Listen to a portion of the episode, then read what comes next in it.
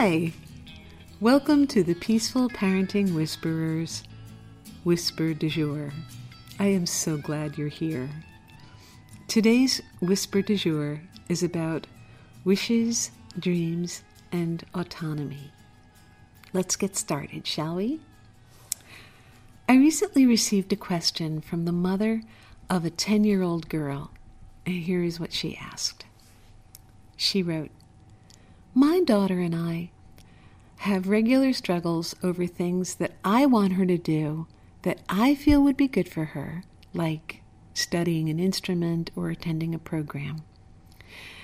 I know that after she does it, she will be happy I forced her, but it causes us so much friction. It's like tugging a donkey up a hill sometimes. What can I do to alleviate the stress in our home around these things? That's the end of the, quote, the question. Okay, so this question brought to my mind a quote from Steven Pressfield in The War of Art. He wrote, Our job in this lifetime is not to shape ourselves into some ideal we imagine we ought to be, but to find out who we already are and become it. End of quote. And I would like to propose the following edits to make this applicable to peaceful parenting. And here goes.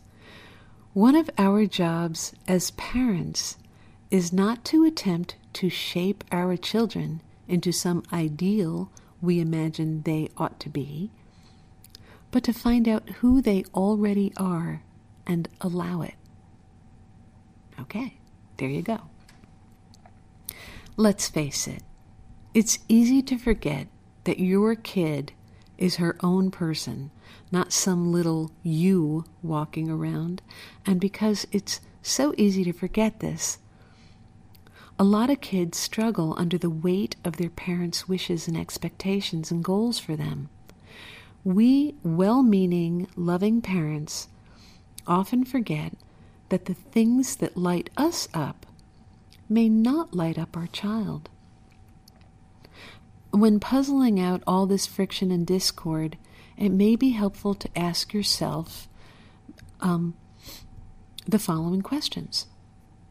First, why does this thing that I want for my child matter so much to me? Is it possible that this is something I wanted for myself as a kid and never got to do? Could there be some other ulterior motive? Get clear about this. Why? Why does this matter?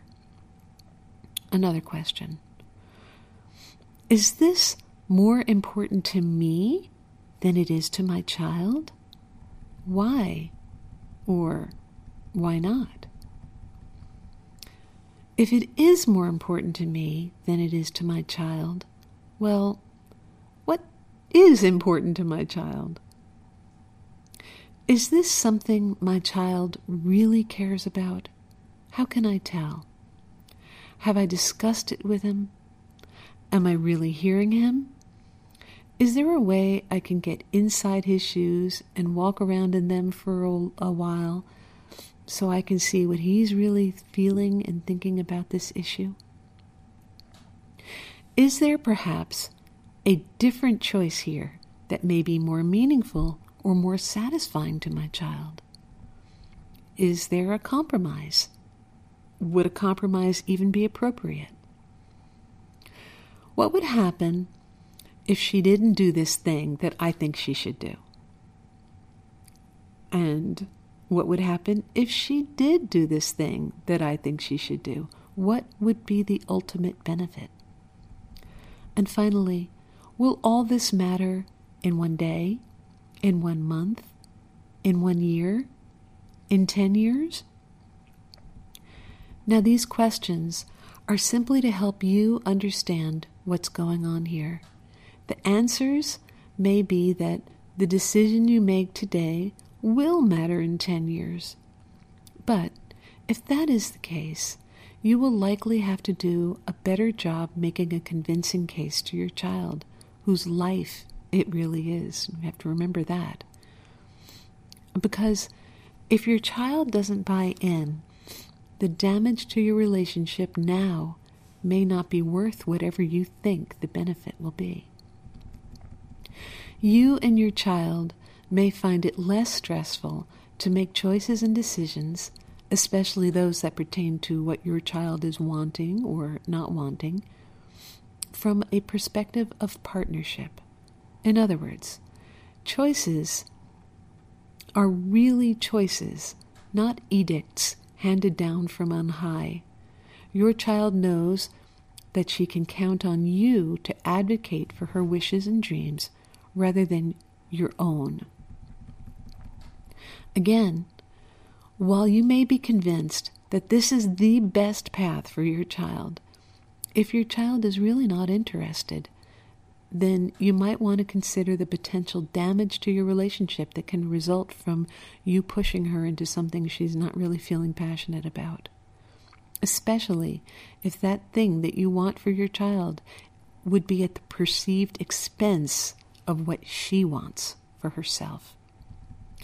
And it helps to remember that learning and growth are everywhere, contained within the things that light us up. Human beings, and especially young human beings, are hardwired for learning. We learn from everything, and we learn especially well when we feel good and happy. That's one reason why free and uninhibited play is such an effective learning tool.